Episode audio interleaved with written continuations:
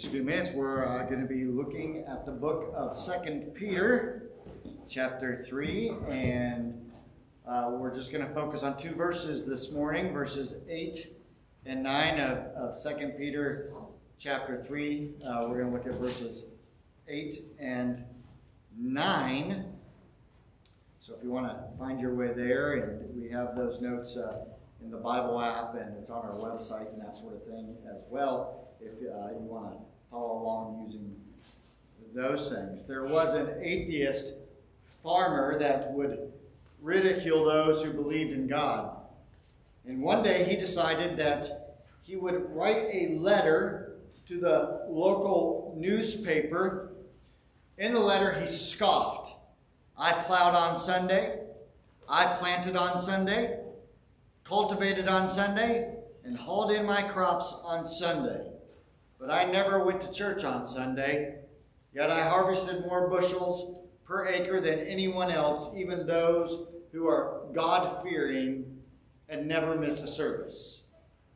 The editor of the paper printed the man's letter, and then he added this remark God doesn't always settle his accounts in October. For years, Christians have looked around at our culture and the evil that we are faced with in our culture, and uh, day after day have wondered why does God delay his judgment? Why doesn't Christ return and judge the world just like he promised to do?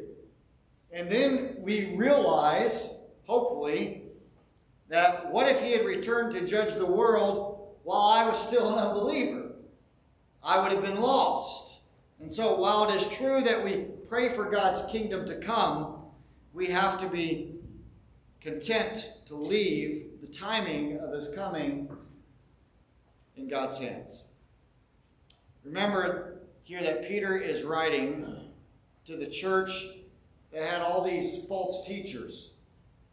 They're scoffing at the promise of Christ coming again to judge the world. And their theological error stemmed from their greedy and lustful lifestyles. Yes, they claim to believe in Christ, but they refused to submit to him as Lord. Their evil views, uh, views were snaring uh, all those, uh, some of those who profess to be Christians. And so Peter is writing this letter to refute their errors by showing them that if Jesus Christ is returning to judge the living and the dead, then you must live a life of submission to his lordship. And so in chapter 3, verses 1 through 7, Peter showed that God's day of judgment is certain despite men's mockery of it. And then in verses 8 and 9, Peter will give us two truths to help explain why God seems to delay the return of Christ to judge the world. And so, with that said, I would ask that if you are willing and able, would you please stand out of respect for God's word as we read 2 Peter chapter 3, verses 8 and 9. I'll be reading from the English Standard Version. But do not overlook this one fact, beloved, that with the Lord one day is as a thousand years, and a thousand years as one day. The Lord is not slow to fulfill his promise, as some count slowness, but is patient towards you not wishing that any should perish, but that all should reach repentance. Let's pray. Father, thank you for this word. Lord, in our heart of hearts, may we have the heart of the Lord, not willing that any should perish, that all should reach repentance. Speak to us this morning as we look at these two truths for your saints are listening. I pray this in Jesus' name. Amen. You may be seated. I want to share these two truths with you today that are Christ's return seems delayed because God's timing is not our timing. And secondly, it seems delayed because the Lord is patient, not wishing any should perish. So, first, why doesn't Christ return? Well, because God's timing is not our timing. look again at verse 8, 2 Peter 3 8, but do not overlook this one fact, beloved, that with the, with the Lord, one day is as a thousand years, and a thousand years is as one day. Peter is again addressing the readers. He addresses them as beloved. Peter is a pastor shepherd. That's what he is. And he uh, wants them to know that he cares for them, that he loves these people. He does not want them to miss this one fact, which is very vital for their spiritual health. If you do not understand this truth, that God's perspective of time is very different from our perspective of time, you will struggle with enduring trials in your life. You will not understand why it is that the wicked in this world seem to prosper while the godly in this world seem to suffer, and you will not live in light of the coming judgment of Jesus Christ. Peter is taking this truth um, really from Moses and, and uh, uh, Moses' psalm, which grapples with the shortness of life and God's eternality. Moses writes in Psalm uh, 90, verses 3 and 4 You return man to dust and say, Return, O children of man, for a thousand years in your sight are but as yesterday when it is past, or as a watch in the night. He then compares our lives to the grass that sprouts up in the morning and then withers away by evening. The point is pretty easy to figure out. Life is short and feeble, but God is eternal. We're all greatly affected by time. Time doesn't affect God. When I married my wife, Tygane, she was 19 years old. I was 21 years old. If I brought in a wedding photo, you would perceive that there have been a few changes since then. In fact, somebody was at her house and they, they saw one of our pictures from our honeymoon. They said, I looked like I was a teenager, and I almost was. We've changed in our appearance since then. And if God grants us another 20 years, there will be even more changes. And the odds are those changes aren't going to be in our favor. But God never changes. God is the same now as he was at the beginning of time. Now stop and think about this. All of time is present with God. All of time. God sees the past, the present, and the future all equally. And we can't, we can't wrap our mind around that. We may remember a few things from the past. Some of us uh, not as much as others, right? We forget a lot of stuff. We are limited because we have this finite perspective in perceiving the present, but God sees everything happening everywhere all at once. We have no knowledge of the future other than our clouded view of biblical prophecy. However, God sees the future and every single detail of the future. He sees what's going to happen 10 minutes from now. And it's just there, clear as day. So, not only is time different for God, but God's view of the length of time is different than our view as well. With the Lord, one day is as a thousand years. What does that even mean? How can we wrap our minds around this? Charles Spurgeon said this that, that God can make a single day as useful in his purpose as it would take us a thousand years to produce. The world has seen some great awakenings where thousands are converted in a short amount of time, where under normal conditions it would take many years. Or when God converted the Apostle Paul, that when he was on the road to Damascus, it was just like any other day. But that one day has resulted in more than a thousand years of influence through Paul's ministry and his inspired writings in God's Word. But also look at what else it says. A thousand years is as one day. So since the since the late second century, I was I was doing some studying here, and I, I just found this interesting. That since the late second century, many have speculated uh, that God created the world in six days, and He rested on the seventh, and that it follows that creation would last for six thousand years, followed by the millennium. So if you'd add up all the genealogies in Genesis with no gaps, creation was roughly 4000 BC. Therefore, the six days should be up at any moment now. But We're in 2021. And while that's interesting speculation, that's all it is, it's speculation. Peter does not say that a thousand years is equal to one day, right? But rather, it is as one day. So he's making this analogy, not giving us a literal equation like this is how you figure out. We can't even conceive what the world was like a thousand years ago. But stop and think about this. To God, that was like yesterday. We, we can't we can't fathom it, but to God that was that was yesterday. Even though we have this significant gap between our view of time and God's view of time, we might compare it kind of like a, a child's view of time versus an adult's view of time, right? Uh, y'all know if you have kids, you know exactly what I'm talking about. Or if you've ever had kids, you know exactly what I'm talking about. Try to tell a small child that their birthday is only a month away. Like, oh, your birthday is next month. They don't get it. They'll ask you every single day, is it my birthday yet? Is it my birthday yet? Is today my birthday? Is today my birthday? Or how about when you all pile in the car for a long trip that's going to take you 12 hours to get there? 30 minutes later, are we almost there yet? They, don't, they don't understand it. In the same way, we can't conceive of a thousand years. But to God, one day. And this truth is incredibly practical for us. It helps us endure our suffering. We see this all through the scripture. That understanding God's timing, it, it, it helps us endure. That God does things in his time, not ours. But we really see this in the life of Joseph. Genesis chapter 41, verse 1. We read, after two whole years, Pharaoh dreamed that he was standing by the Nile.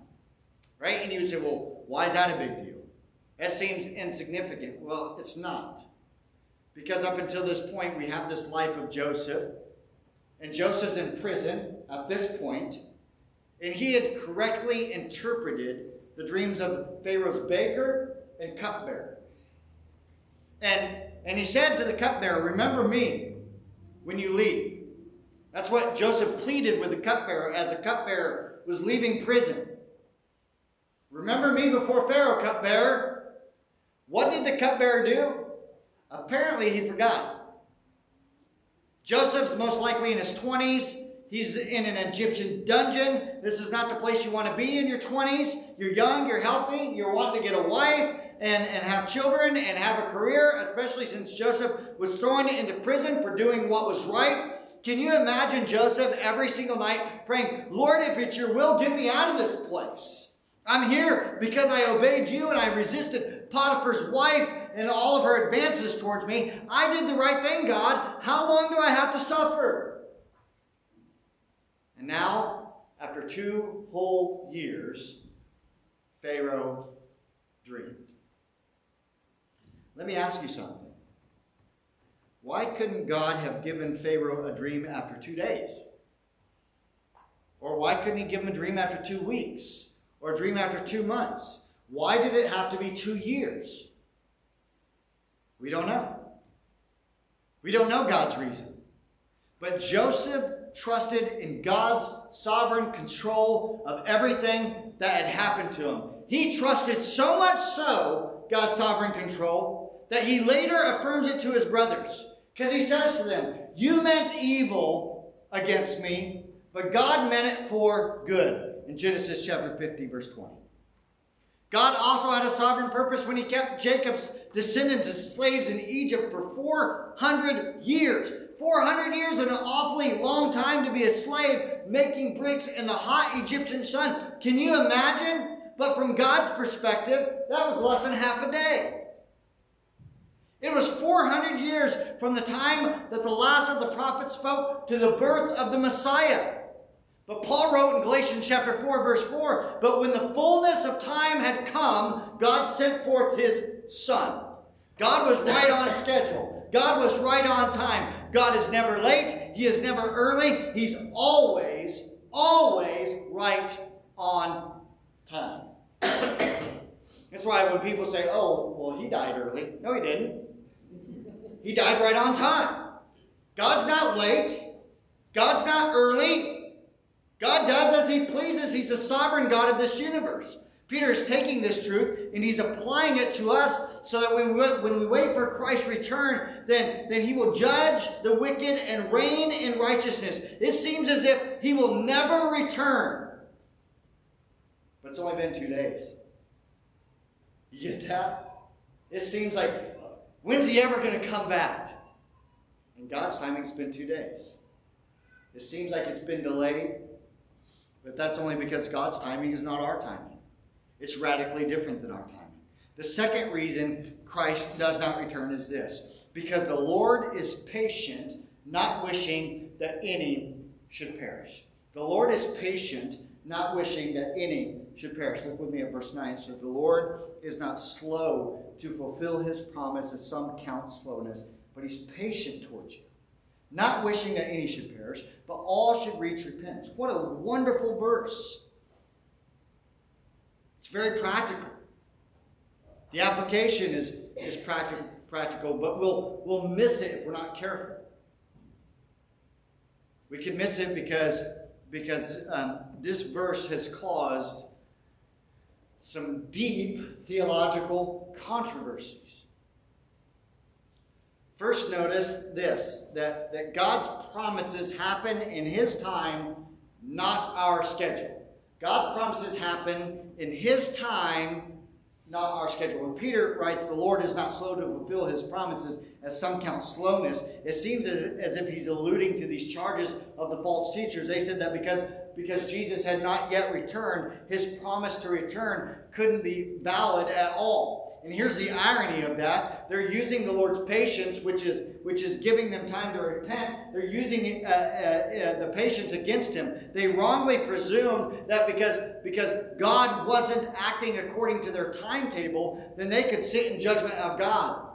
But the fact is, though we will often have times when we do not understand the Lord's ways or his timing, we never have the right to pronounce judgment on God and say that his ways or his timing is wrong. We can't do that. Back in 1 Peter chapter 3, verse 20, Peter refers to God's patience during the days of Noah's building the ark for at least 100 years. God patiently waited while Noah built the ark and preached righteousness to those evil people. Did anyone respond to Noah's preaching of righteousness? For a hundred years? No. Can you imagine that? Can you imagine being a pastor for a hundred years, preaching the gospel of Jesus Christ, and no one responds? By the world standards, you are an utter failure. The only people that responded are Noah's family. God still waits patiently, just like he did then. We're surrounded by evil, church. God is patient. Before he pours out his wrath and judgment, he's patient. But there is a time coming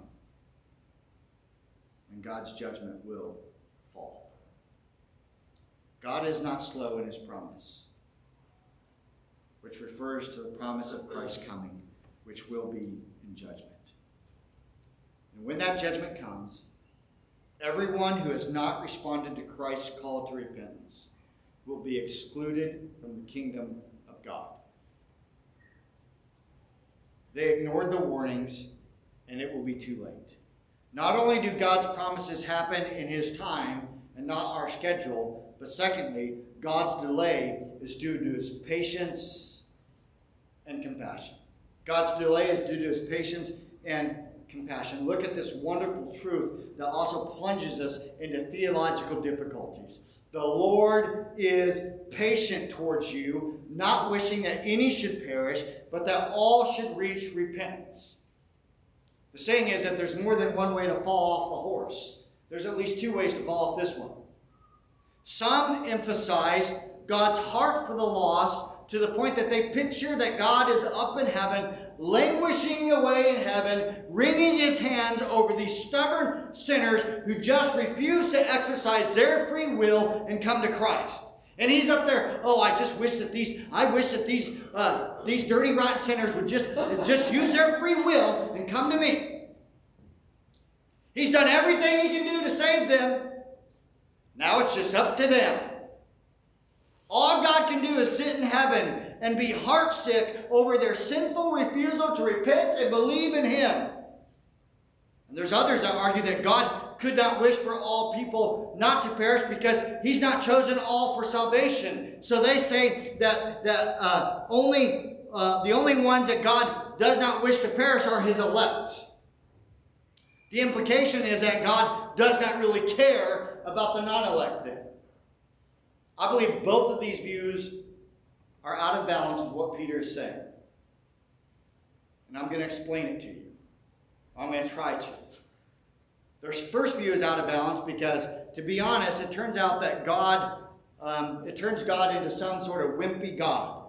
God can't do anything because man's so called free will restricts God from doing what God wants to do.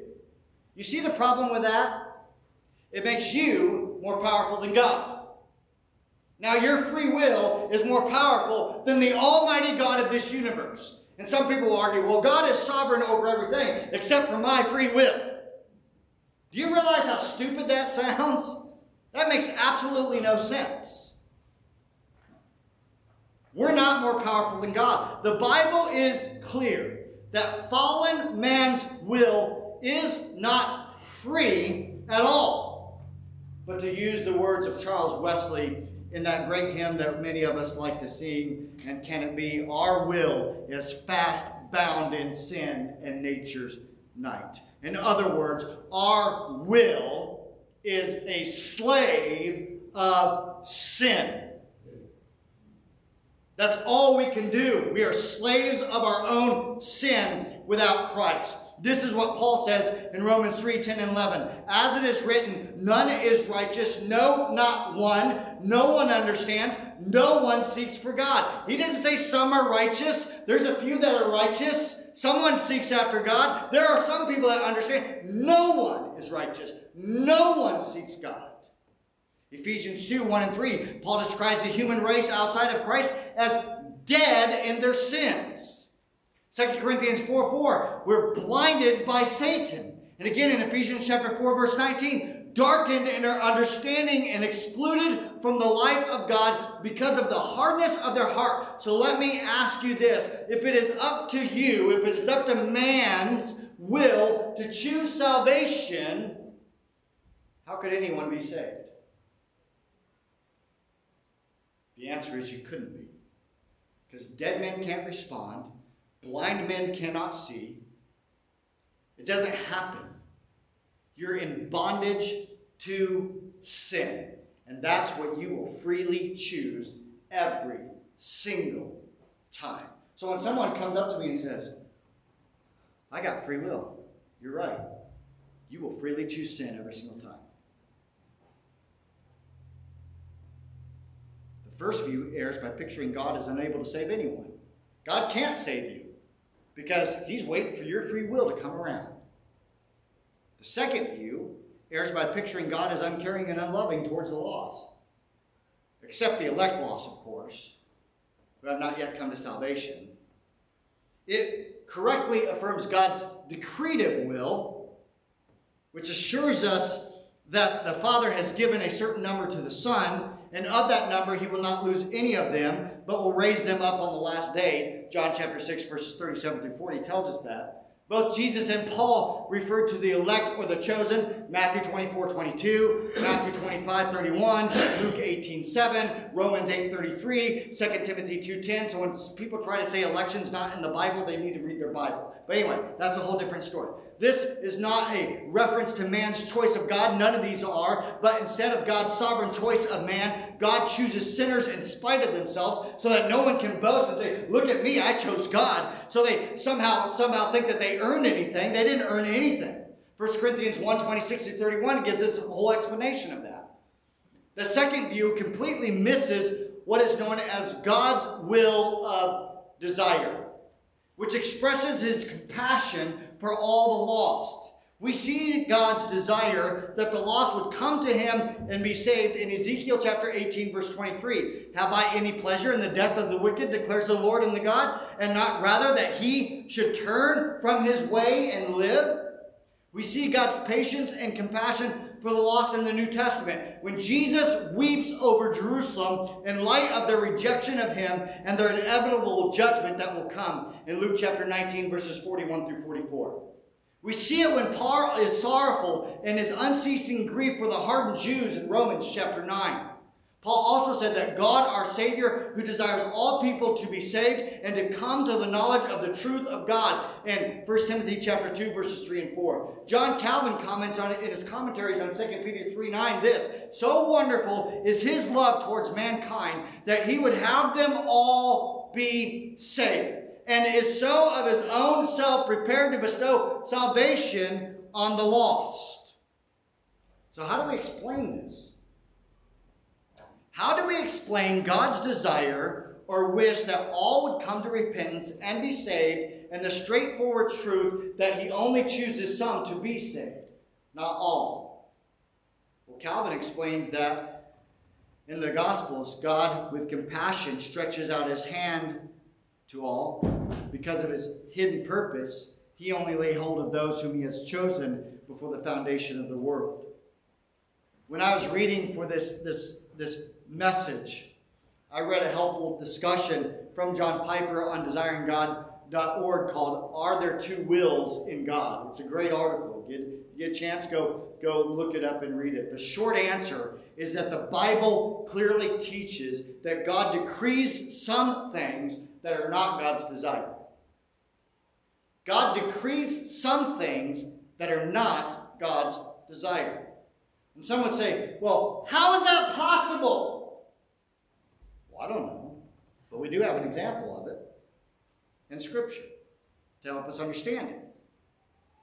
The clearest example of God decreeing something that he does not desire is the death of his son, Jesus Christ, which required the evil deeds of evil men to accomplish. God doesn't desire evil. God does not directly cause evil. He is not the direct cause of evil. But God, by his decree, permits that evil will happen for a higher purpose or a higher good. So when evil people do evil deeds, which are decreed by God, the evil people are fully responsible and they cannot blame God. This is seen in Acts chapter 2, verse 23, where Peter proclaims, This Jesus, delivered up according to the definite plan and foreknowledge of God, this Jesus, delivered up according to the definite plan and foreknowledge of God, God decreed the death of his own son, you crucified and killed by the hands of lawless men. God's decree of his son didn't desire it, but he decreed it, and still held evil men responsible. Acts 4 27 28. The disciples pray.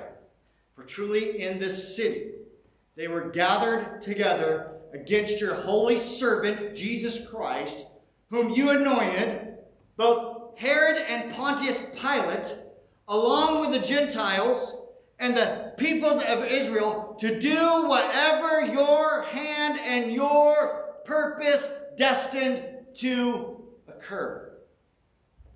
Decreed it. God decreed it. There are many other examples all through Scripture. But we have to hold this, this tension, right? God decrees his elect's salvation, but he desires the salvation of everyone. And when Peter writes that the Lord is patient towards you, he may mean towards any from all the churches who had followed the false teachers. But God's desire is for each of them to repent but he didn't decree it. That all of them actually would repent. This is in line with what the scriptures teach us. God is patient towards all sinners. He does not wish that any should perish, but for all to come repentance. This leads me to my final point of application this morning. Since God wishes all to come to repentance, we must preach the gospel of repentance to everyone. Once again, we face tension, right? On one hand, we know that God has not chosen everyone to salvation. We know that. If we read, read our scripture, we know this is true. But on the other, other hand, he desires that all would be saved. We don't know in advance who his chosen ones are. Nobody's walking around with a, with a sign on their head. I'm chosen of God. We don't know. So we proclaim the good news that God wants to save you from judgment. God does not want to condemn you. In fact, he went to such great sacrifice to provide salvation. Namely, he sent his own son to die on the cross and pay the penalty for all who repent and believe. And so we can plead with people to turn from their sin and trust in Jesus Christ. And we can assure them of God's genuine concern and compassion for them. Here is the thing, though, church. We must warn people that God's patience does not last forever. People may die at any point and face his judgment. Christ may return, and when he does, it will be too late to repent. As Peter goes on to say in verse 10, the day of the Lord will come like a thief. Now is a day of salvation. Don't presume on God's patience. Also, if we're going to preach the gospel truthfully, then we must preach, preach repentance. Repentance is an essential part of saving faith. Mark chapter 1, verse 15. Jesus summarizes his message. The time is fulfilled and the kingdom of God is at hand. Repent and believe in the gospel. The risen Lord Jesus told the disciples in Luke chapter 24, verses 46 and 47, Thus it is written that the Christ should, should suffer and on the third day rise from the dead and that repentance for forgiveness of sins should be proclaimed in his name to all nations, beginning from Jerusalem. Repentance means that we turn from our sin.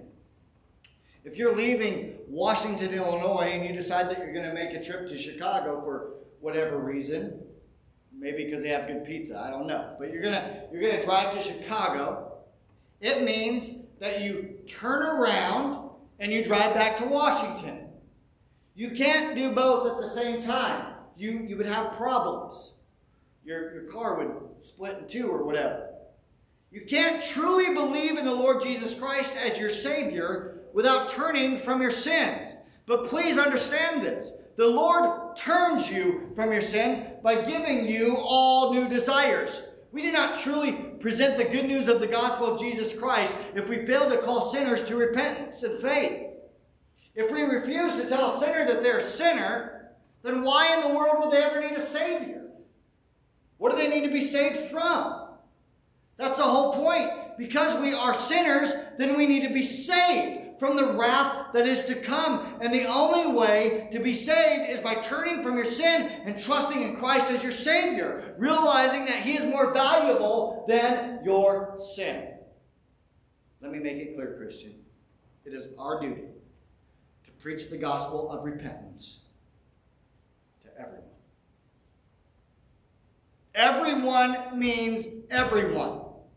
Everyone means your neighbor, your coworkers, your family members, your strangers, your city, your state, your nation, and other nations. Everyone means everyone. It means your friends and your enemies. Perhaps the problems that we are faced with in America are problems that Christians have brought on themselves because we have failed to do our duty in proclaiming the gospel of Jesus Christ to everyone. Instead, we say, well, it's not my job. I'm not going to do that. That's why we pay the preacher the big bucks. He can go out there and do all that witnessing. Let me close with this. Someone once, once made a sign that said, one maker ultimately recalls all his products. One maker ultimately recalls all his products. One day, each and every one of us will stand before God and we will give an account. Do not be lulled into thinking that it will not happen.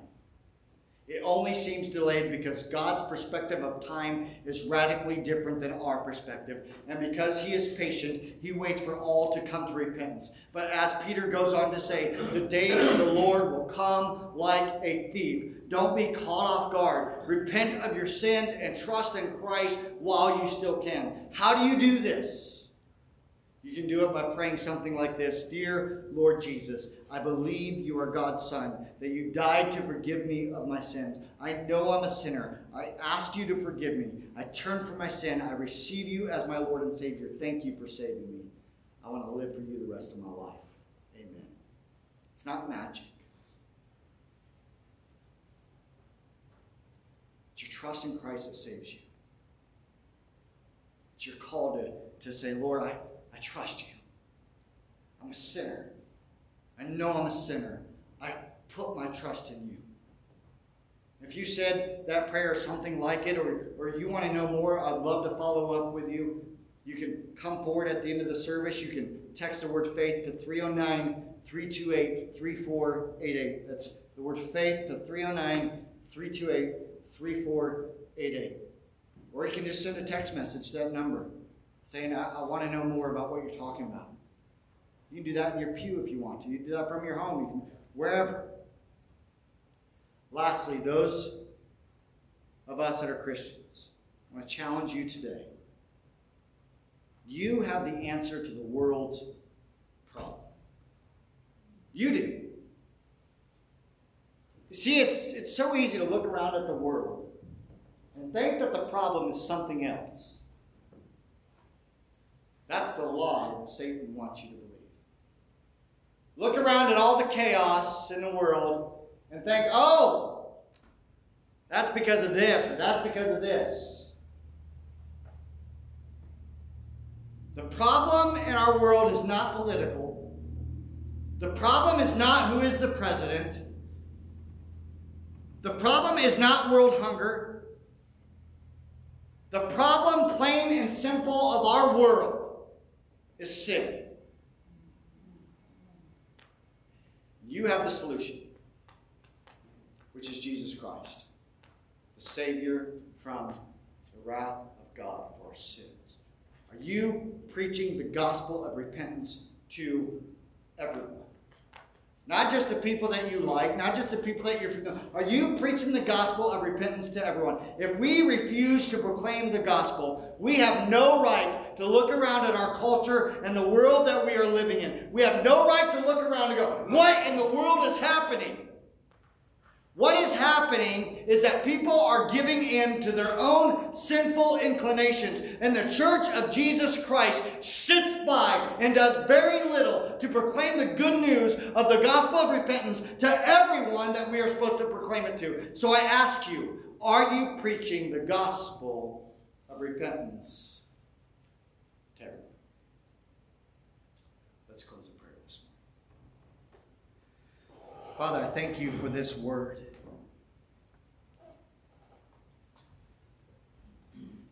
Lord, I pray that it penetrates hearts. Whether it does it in this church this morning, in this building, whether it penetrates hearts that are watching online right now, whether it penetrates hearts later when somebody views it on our website or on YouTube or wherever it might be. God, that pray your word would do as we know it does. That, Lord, perhaps are those that will hear this message. They're not saved. They don't know Christ as their Savior. But Lord, I pray that you would save them. And Lord, for the Christian, Forgive us. God, forgive us for being stingy with the gospel of Jesus Christ. Forgive us, God, for thinking that the problem is something else or someone else. Forgive us for thinking that, that it's someone else's issue. Forgive us for looking at our neighbor and those that have opposing viewpoints and thinking of them as vile or heathens. Instead of, this could be one of God's children. My call, my call is to proclaim the gospel of repentance to everyone. We have the solution to the world's problem. Oh Lord, that we would take it forth to the world and proclaim it and see lost come to know Christ as their Savior. If you've spoken to us, I pray that we respond this morning and pray this in Jesus' name. As we sing, you be God.